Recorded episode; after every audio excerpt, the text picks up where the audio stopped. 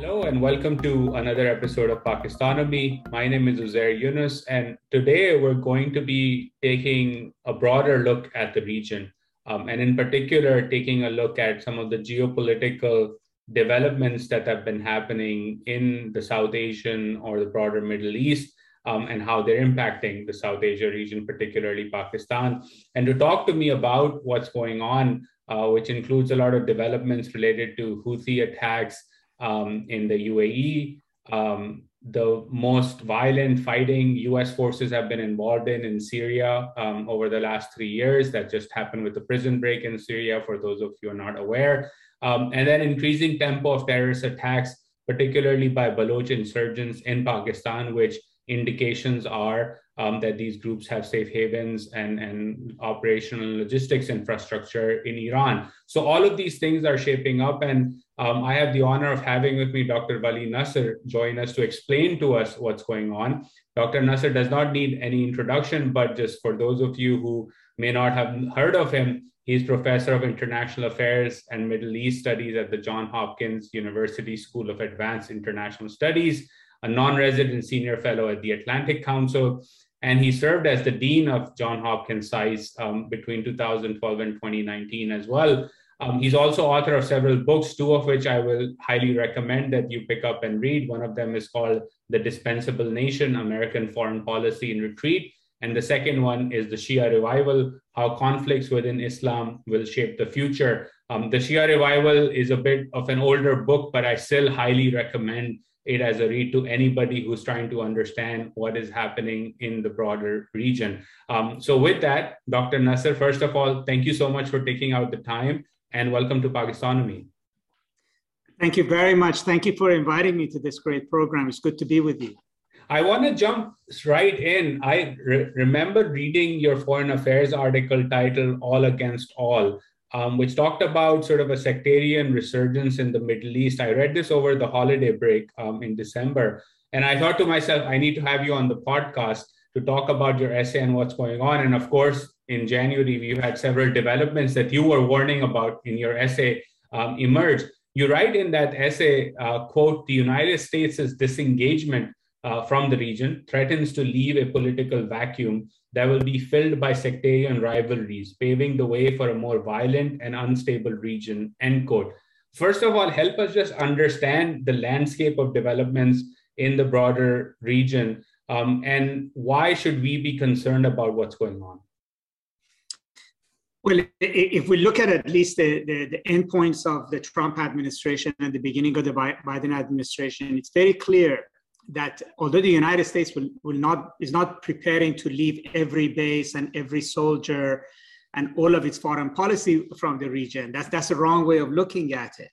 The United States is involved in Latin America, is involved in Africa, is involved in many regions of the world, and it will remain involved in the Middle East. But the extent to which it had been involved during the heyday of the war on terror, which is after 9 11, all the way t- till uh, at least uh, the Trump period, uh, where war on terror and, and this worry about terrorism coming from the greater Middle East, I would call it, which includes Pakistan, Afghanistan corridor as well, had become had become the uh, sort of focal point of American foreign policy. So, so it became the organizing principle around which U.S. military, U.S. foreign policy was organized. And increasingly, starting with President Obama and under Trump and now Biden, there is a sort of a serious rethinking that the United States should be focused on China, should go back to great power politics, and that it has spent too much time and effort in the Middle East, which was wrong-headed to start with, but also there is, there's no result to show for it either, whether it's Iraq, Syria, or, or Afghanistan.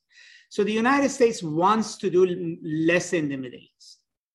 Now, the problem there is that the United States has been very much like the skeleton of the of, of the geostrategy of the region for a number of countries. Either they've organized themselves with the United States, like Saudi Arabia, UAE, Israel, Egypt, Jordan. In other words, their whole position in the Middle East is reliant on the American military and economic support. And in the case of uh, the Persian Gulf Emirates, uh, they really depend on American military power. Without it, they are not quite the same uh, uh, heft as Turkey, Iran, Egypt, uh, Pakistan, etc.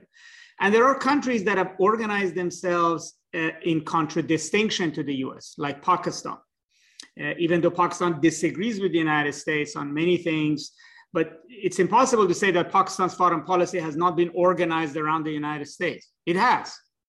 Even complaining is a form of organization, right? So, so it's its whole military doctrine, the way it's thought about Afghanistan, the way it's thought about the region, about itself, internal dynamics of the country.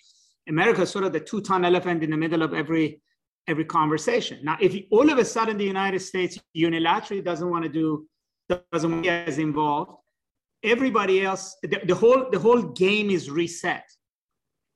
Right. In other words, uh, the United States will not engage in new wars in the Middle East, be it in Syria or Iraq or Yemen, or it would basically signals to the countries in the region that it's not going to come and basically fight their wars with them, that it's going to sign a nuclear deal with Iran, that it's actually going to leave Afghanistan. And all of these basically create a, a reset, as I said, but reset also means there is a scra- scramble for, for territory and influence. Everybody tries to see how can they protect themselves and advance their interests. So if the United States not going to be in Afghanistan, which outside power will actually be dominant in Kabul, if one would be, and how would the other countries protect themselves and protect their interests in Afghanistan when the Americans are not there? And that's why everybody wants to have influence on the Taliban. Everybody's investing on finding clients on the ground, uh, uh, you know, sort of becomes a scramble, right? Now, the same game is playing out in Syria, is playing out in Iraq, and also is playing out regionally. So if the United States is going to sign a nuclear deal with Iran, at least they're talking, and it's going to disappear uh, or, or, it's going to do less, then you know Saudi Arabia, UAE, uh, others will be in a new strategic environment, and they have to assess how they're going to protect themselves and and and uh, how they're going to advance their interests. And some of this will be through diplomacy, but some of it will be through escalation of conflicts. And, and one of the things you allude to this as well, and I agree with you that this reset started in, in the Obama era, accelerated in the Trump era, and continued under the Biden administration so far, has decidedly tipped the balance of power in Iran's favor. And in fact, I would at least argue that even the fact that we're negotiating, the US is negotiating again with Iran, has at least on face value given it more space and leverage to say we're going to still you know, press our advantage even further. And that, of course, has brought the UAE and the Saudis closer to Israel. That breakthrough happened in the Trump administration, but has deepened in recent months. Um, how do you see this playing out in terms of the fact that, on the one hand, the US is withdrawing, so to speak, um, wants another deal with Iran, but it, it's seeking a deal with an Iran that is making regional powers more and more uneasy and confronting regional powers in so many different ways where they're actually under attack by Iranian backed militia, so to speak, where the UAE gets hit now.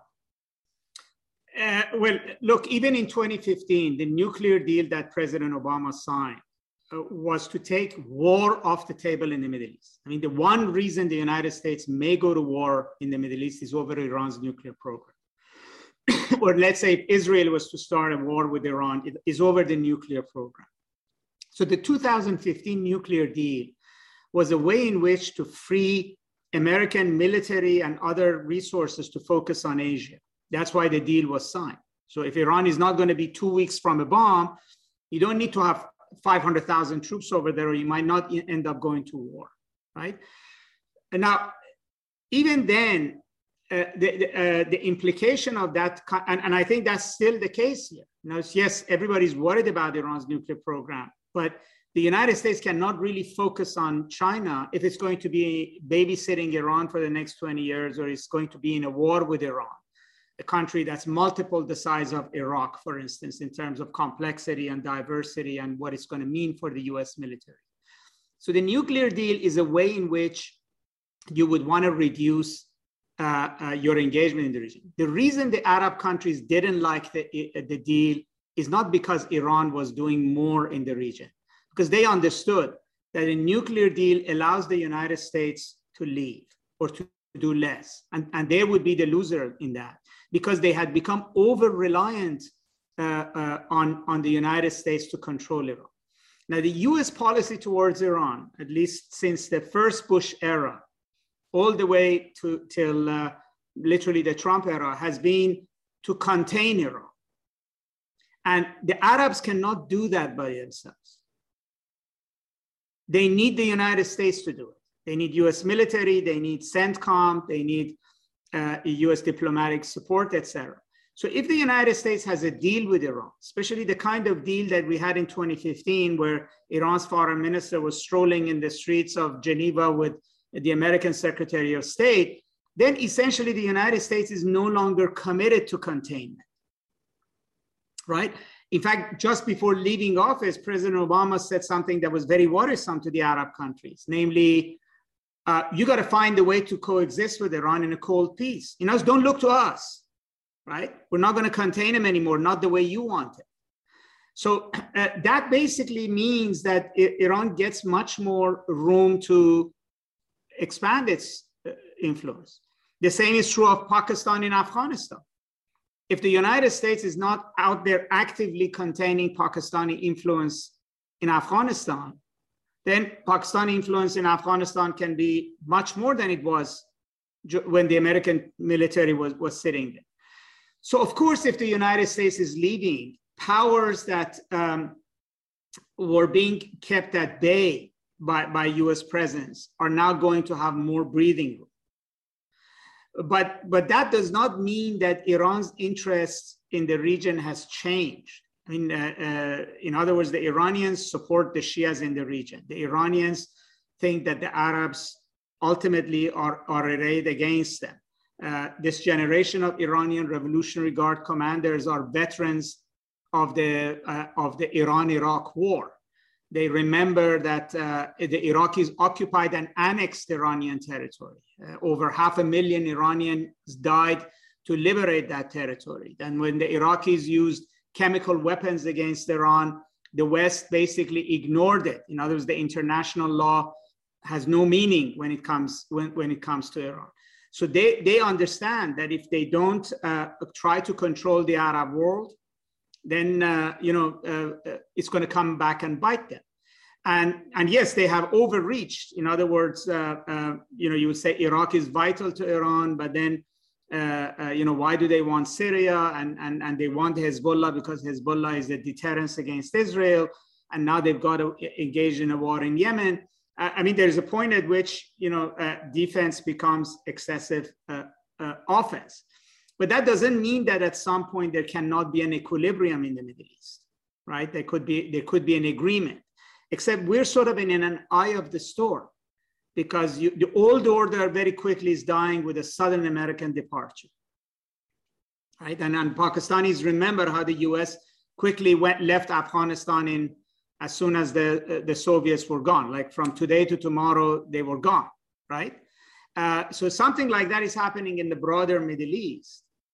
Uh, and and uh, there is no negotiation or there is no agreement to, to, for something to replace it largely because the Arabs have made no investment in that.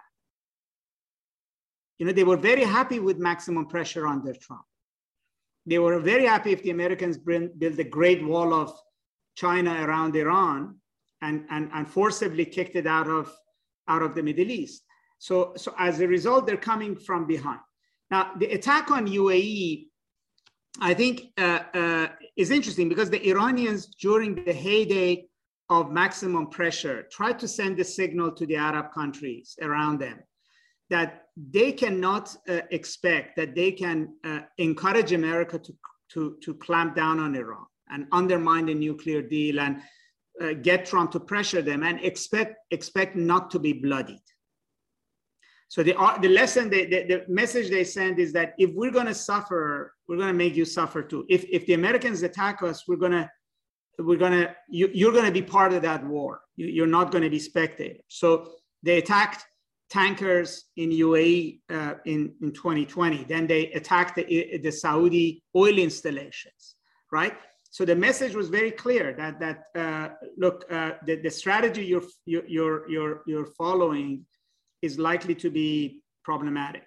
And now uh, Yemen uh, is, is a hot potato between Iran and the Persian Gulf countries because they, they both sides want a negotiated settlement to finish it. But the question is, who's going to win that war? The Saudis escalated and, and captured some territory with the help of UAE in order to go to the table with an advantage. The Houthis don't want to go to the table when they're actually lost territory, so they're retaliating. And they're retaliating basically to knock UAE out of the war, uh, particularly because UAE is very vulnerable to, to just even a little bit of insecurity. It's heavily dependent on tourism and finances and expatriates, all of whom can be very easily spooked. So all of this is not about ideology uh, or, or, or necessarily good guys versus bad guys. This is really, the Middle East has become the scene of a big geopolitical great game. You have a number of gorillas in the ring, which is Iran, Turkey, Israel, and to some extent, Saudi Arabia and, and its allies.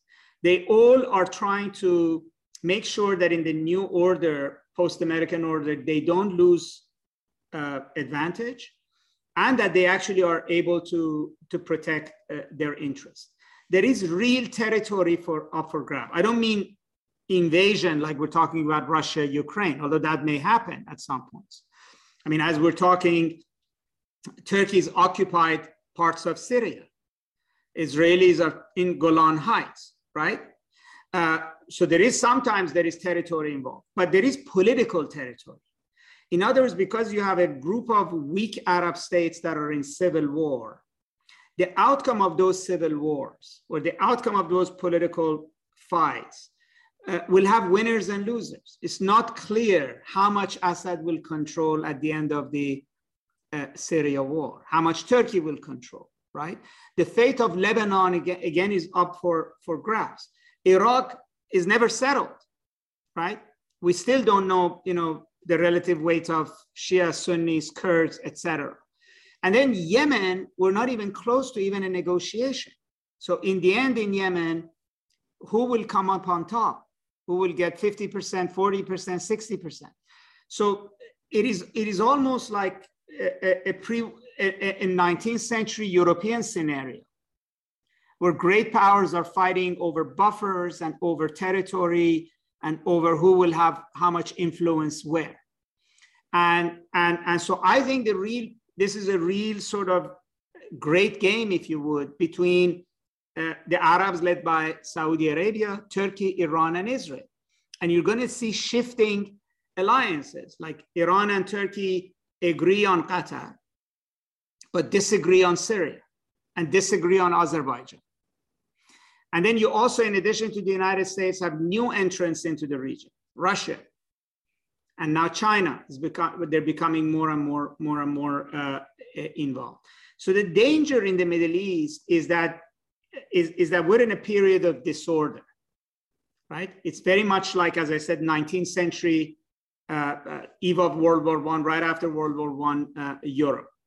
And that's the way to think about it that that's awesomely explained and, and i think it, it brings up a couple of very interesting and important sort of questions in terms of where this goes. So on the one hand I, this is where i want to start is you have the united states that wants to engage in great power rivalry with china and move its resources away from the middle east and that's what's happening. That's birthing this 19th century power grab so to speak in the region. Now the problem that i see is that the more the United States withdraws and the more this turf battle heats up, so to speak, on the ground, um, the risk is that there might be a confrontation that leads to in essentially almost a war-like scenario that draws the US back in, right? The US is no stranger to being drawn back in the Middle East or even Afghanistan after it left in the early 90s, so to speak. Um, so that danger is there.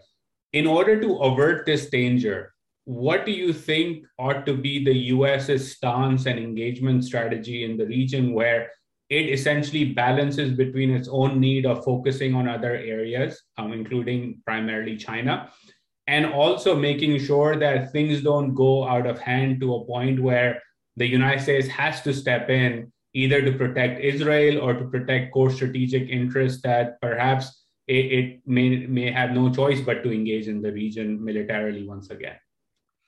No, those are very good questions. And I wish I could say that the Americans are really, the American administration is really thinking about this very hard, or, or university professors or think tanks are think, thinking about very hard. I'm sorry that that's not the case. Uh, and, and, and often, you know, people who are in the region understand this sometimes a lot better than, uh, let's say, people in Washington. Uh, I, I, think, you know, uh, there, there's a number of problems with the Middle East, and some of these are not America's doing. Some of it America's aggravated, but there are fundamental problems. One is that the Middle East is an arena in which you have countries that are not comfortable in their own skin. Right? In other words, you have you, you, because of the way borders were drawn or historically things happened, you have ethnic divisions within countries. So people are on paper citizen of a country, but there is divisions either along religious lines or along ethnic lines, right?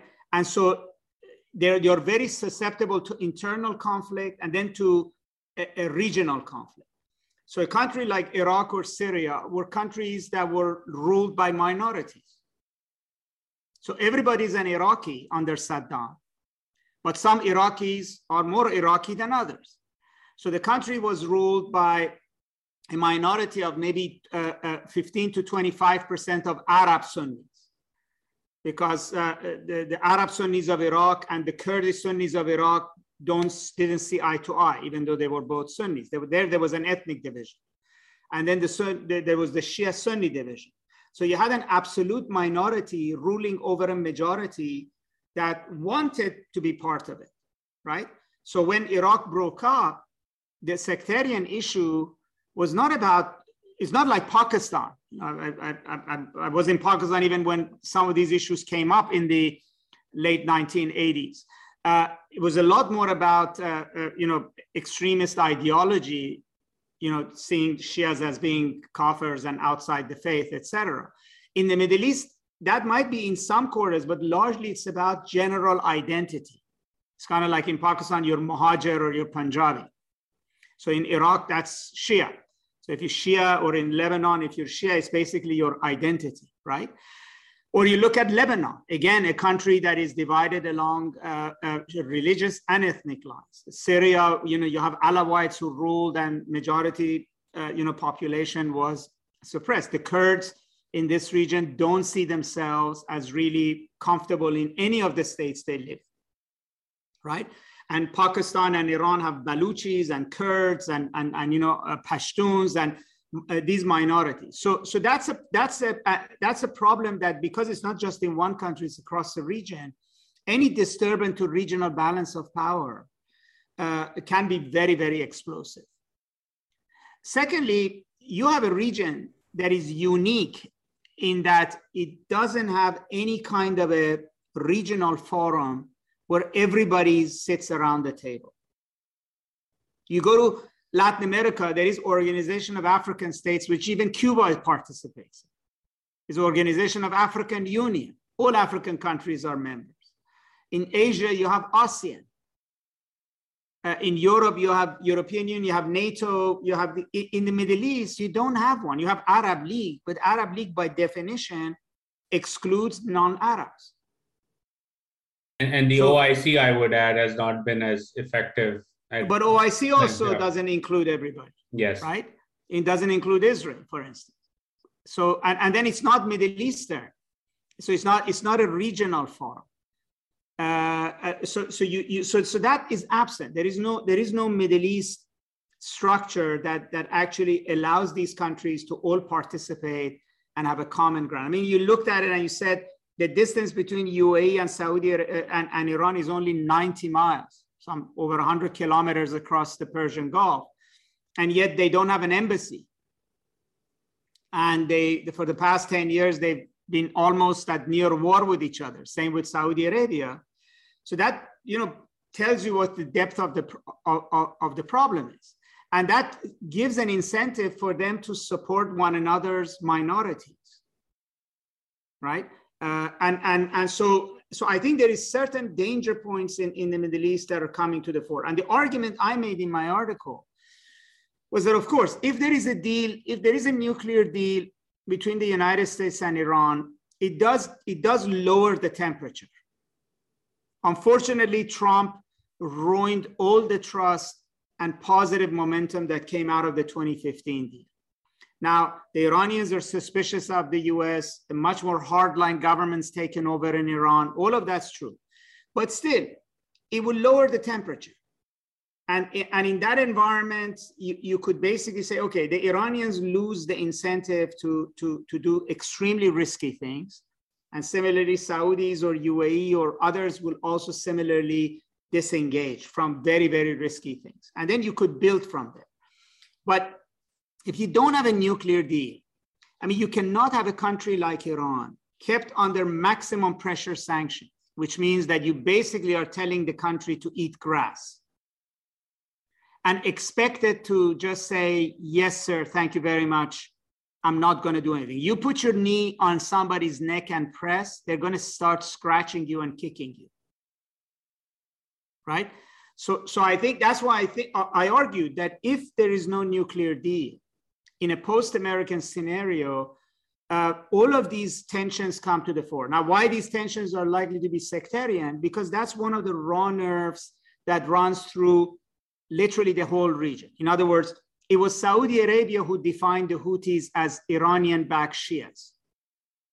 Hezbollah is seen as a, not as a Lebanese organization, but as Iranian-backed Shias. Uh, you know, you have Shias in across the region, in Iraq, etc. And, in, and in a tense environment, uh, because there is unresolved issues of distribution of power in Yemen, in Iraq, in Syria, in Lebanon, those are the issues that will explode. And even countries like Pakistan or Afghanistan will not be immune from it. Right? So that's why I'm saying it's going to be sectarian, not because Shias and Sunnis immediately identify, uh, or this is a religious fight. This is an identity fight that has its roots in, in, in religion.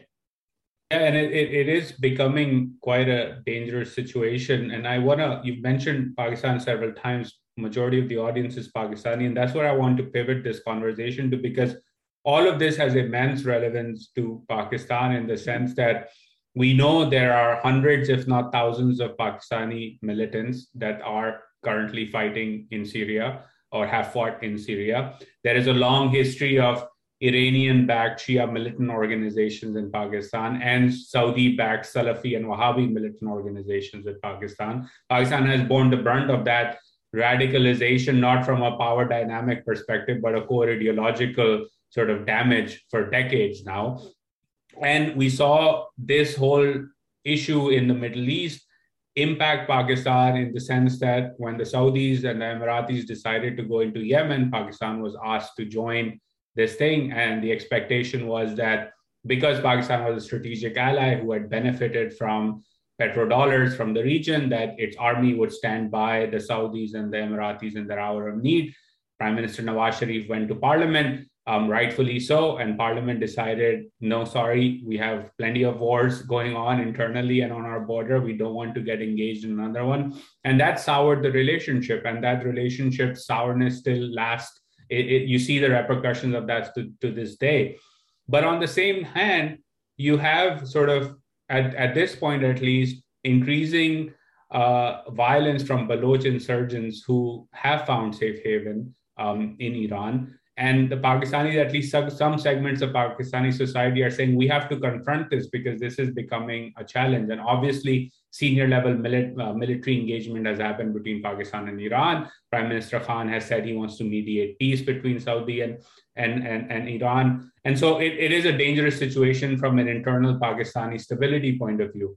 How do you think Pakistan ought to navigate this primarily because it is, after all has a, it has after all an army that can do a lot of damage if it enters this conflict and on one side or the other so even its neutrality sort of hurts the Saudis because if they had the Pakistani army on, on its side, not only in Yemen, but also potentially threatening a second front on the Iranian side, then it changes the dynamics significantly.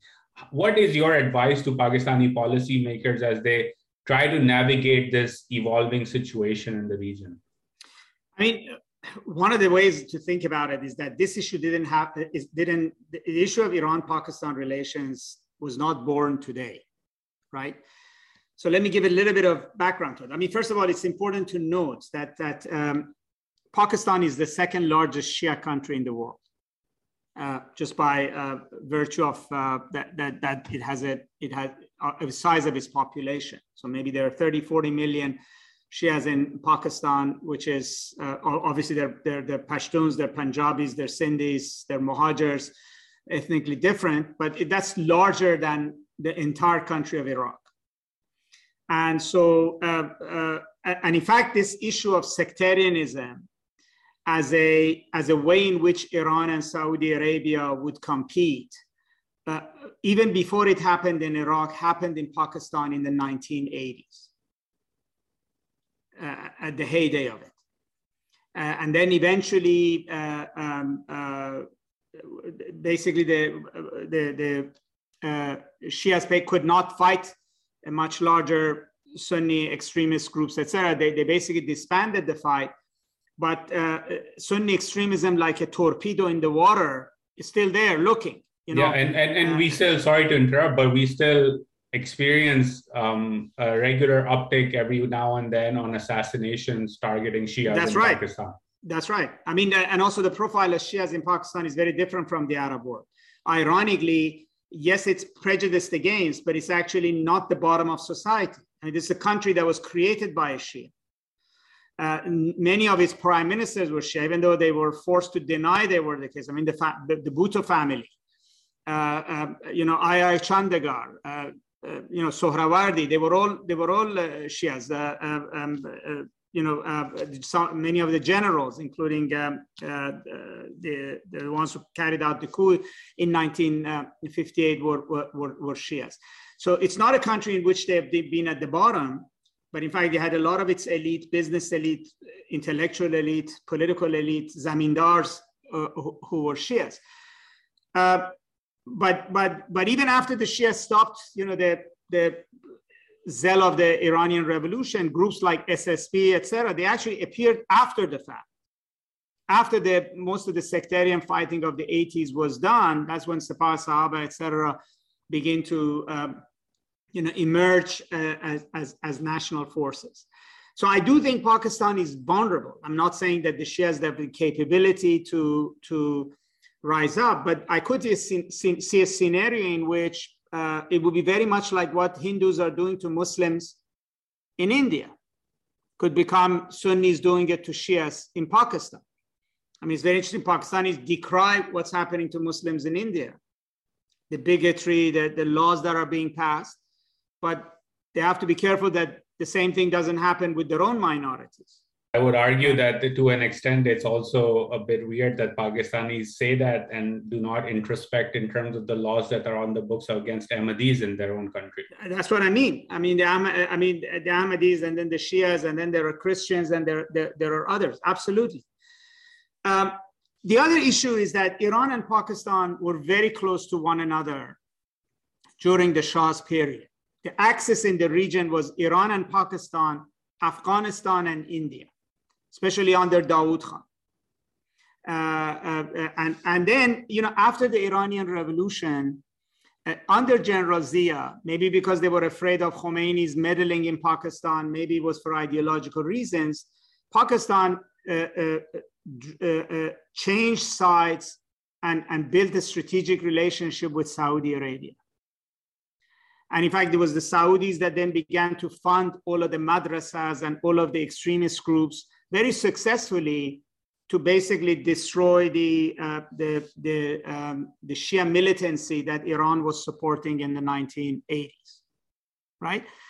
Now, there is a point at which the Iranians basically decide that Pakistan is Saudi occupied territory, diplomatically speaking.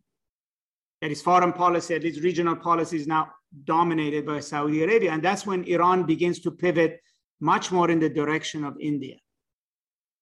I mean, on issues like Kashmir, I mean, Benazir Bhutto went to Iran and spoke about Kashmir to a, a, an audience of uh, you know religious scholars, etc., all of whom just stared at her without any um, you know commitment, uh, to put it that way. Uh, so, so in a way, the geostrategy, and in Afghanistan, they sided on the wrong opposite sides. The Iranians supported the Northern Alliance. Uh, General Soleimani was uh, a, a, very close friend of Shah Ahmad Massoud.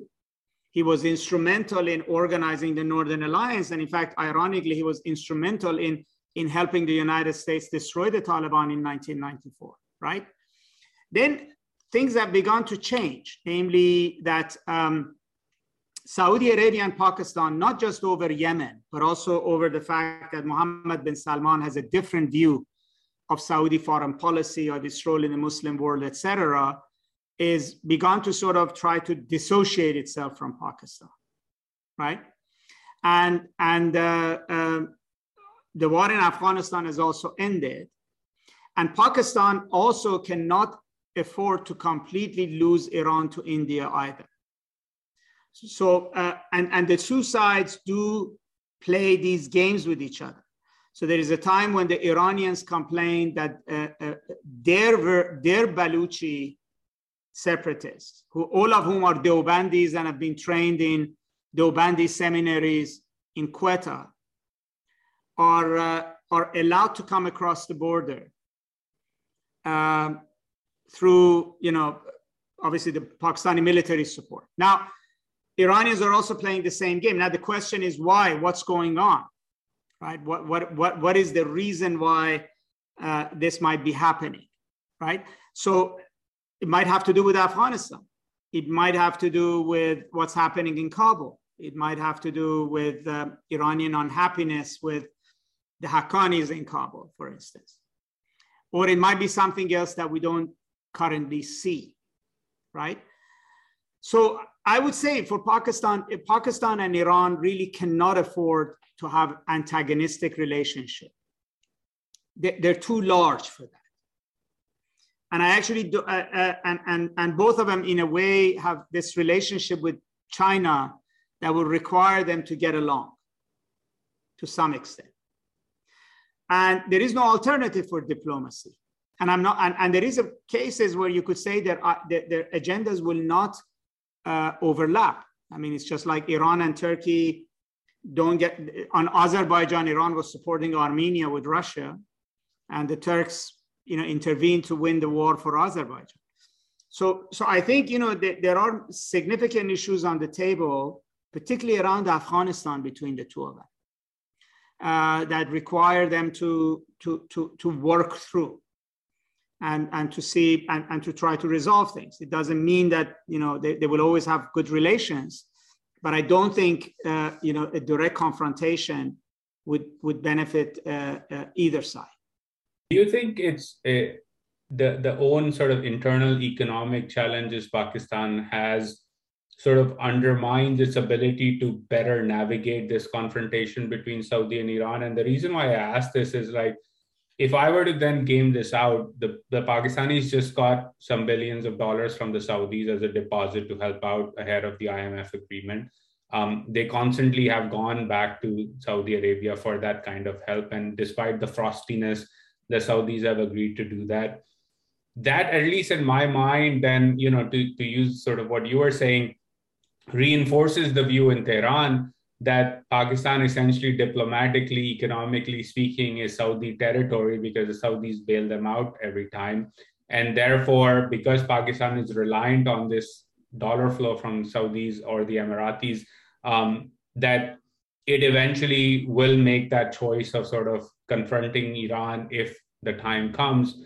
Um, and so, for Pakistan, from my point of view, that's a fundamental challenge because you then cannot navigate independently in this in, in growing confrontation simply because you're handicapped on your economic side and your own well-being because you need those dollars do you agree that that makes it a lot more challenging than it would otherwise be if pakistan had sort of a more robust economy Uh, yes, I mean, uh, uh, if Pakistan had a more robust economy, many things in Pakistan would change.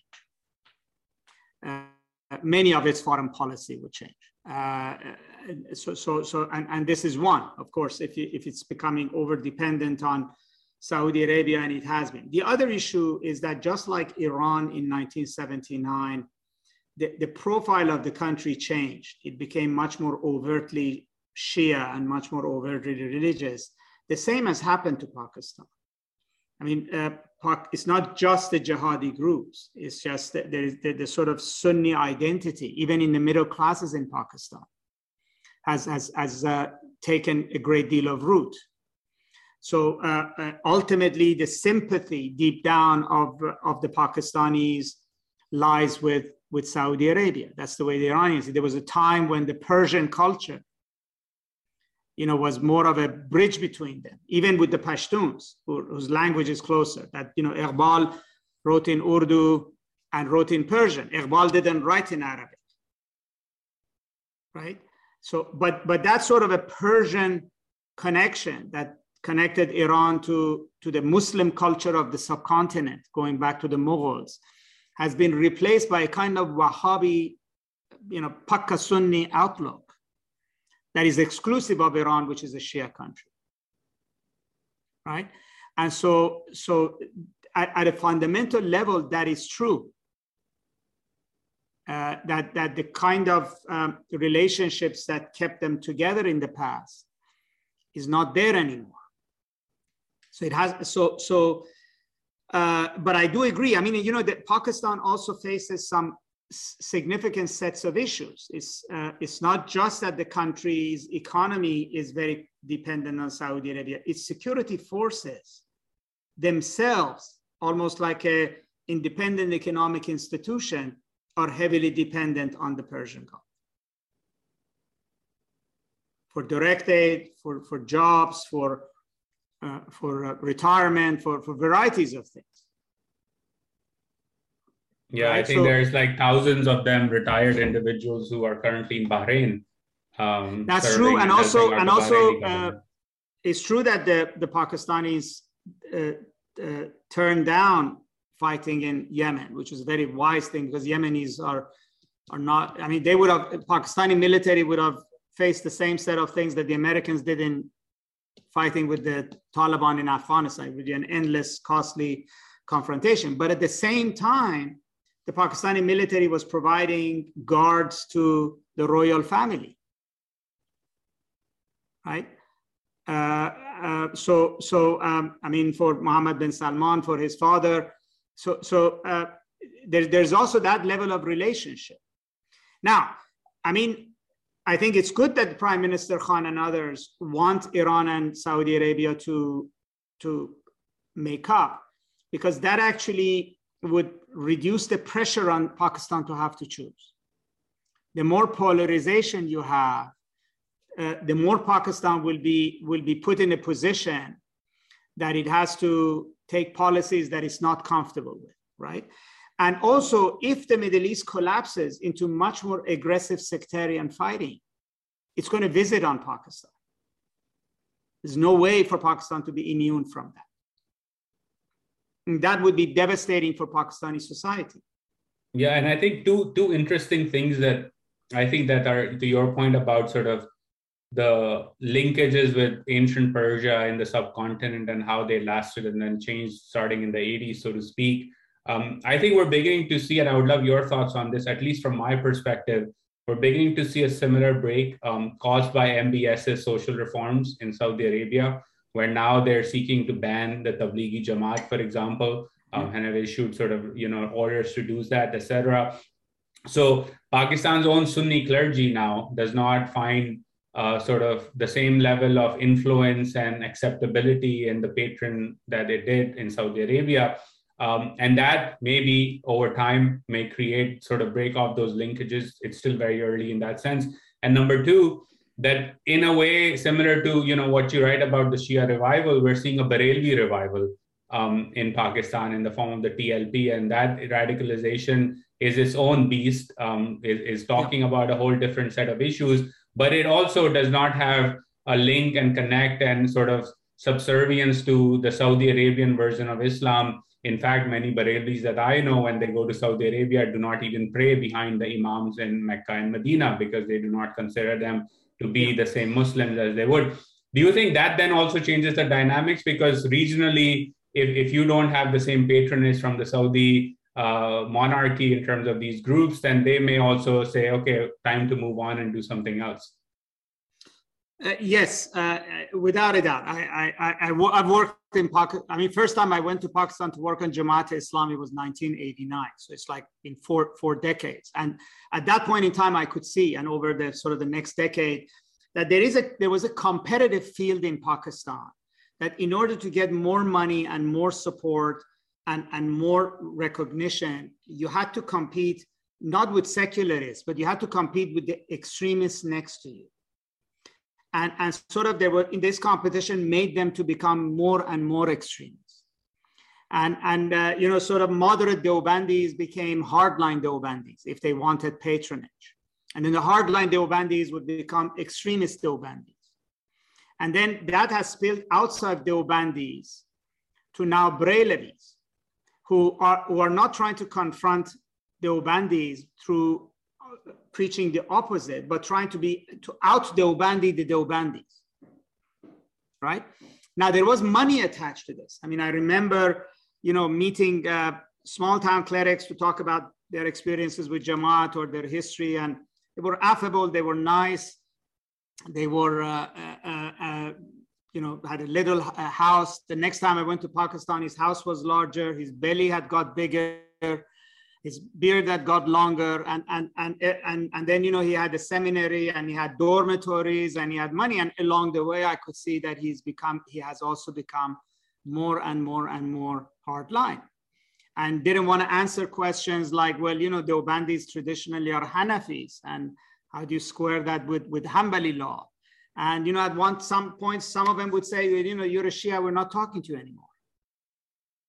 Right? So you could see this, and and and the, and, and the trend of of uh, of becoming more hard line was was was directly correlated with the size of their belly with their wealth and how big their seminaries and dormitories were become.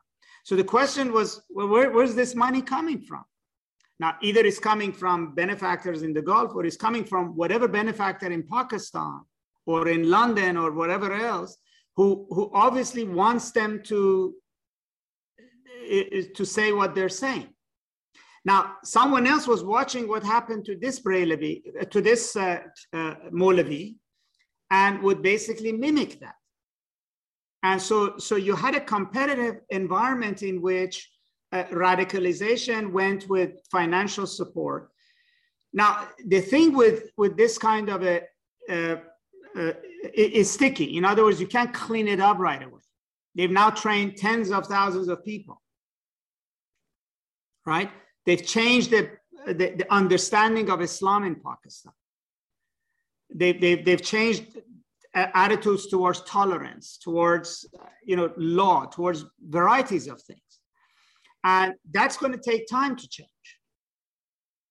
But but the, but but denying the financial support, in other, in other words, extremism and religiosity had become an industry. Yeah. And, and the behavior of the Molavis was very much what economists call rational choice behavior. Now, if you take the, you know, the, the motivations and put it somewhere else, the hope is that, you know, uh, you would have a different dynamic and that might change, change the discussion.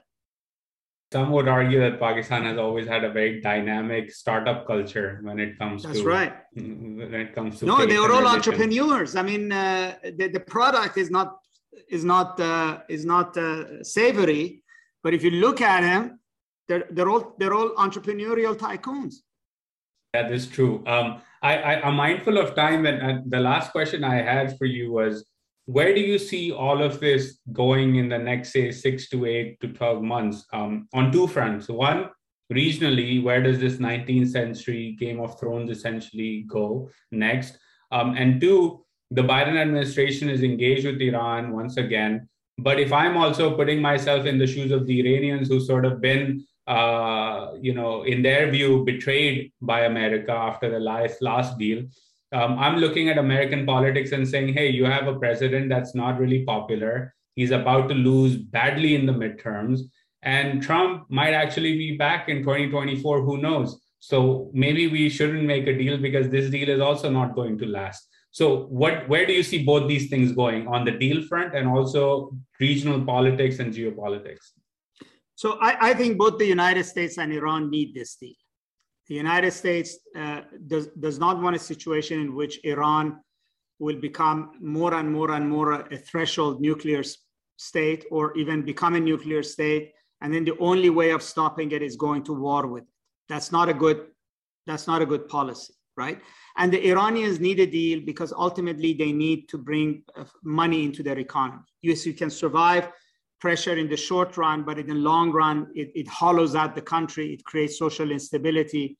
I even think the supreme leader, the, the, the, Iranian president Raisi, cannot claim to be a successful president if the Iranians are suffering and are unhappy. And I think the supreme leader knows that the succession to his office is perhaps around the corner and it will be smoother, more stable if Iran's economy is stable. But you're right, that doesn't mean any deal. I don't think the Iranians will accept a simple the, the, way they did the deal of 2015. In other words, we give everything up and we're going to give everything up in six months. And then you uh, uh, will wait for you to do your part, right? They came to the conclusion that the reason Trump withdrew from the deal is because he had no worries about Iran. They had, they had given up their whole nuclear program, and therefore there was no risk.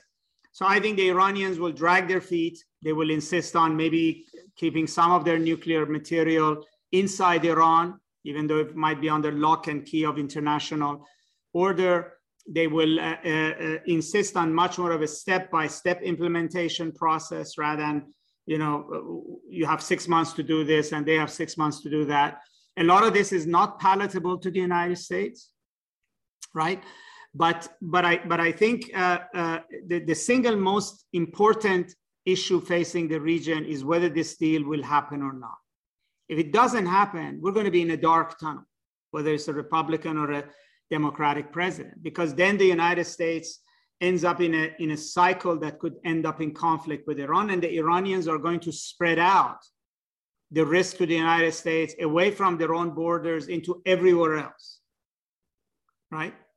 And they're. I, I was and, just thinking as you were describing that, sorry to interrupt, that they have many many pieces on the chessboard that can be right. havoc way way away from their own home well actually the reason they've held on to these pieces is not imperial grandeur it's exactly because they don't have conventional means of defending the country so to them hezbollah or houthis or shia militias or syrian militias the fatimiyun brigade etc these are all these are all means of uh, of, of, of defending themselves outside and away from their own borders. And if there is a deal, even if it's a slow deal, I think that provides room for, uh, for um, uh, you know, things to settle down.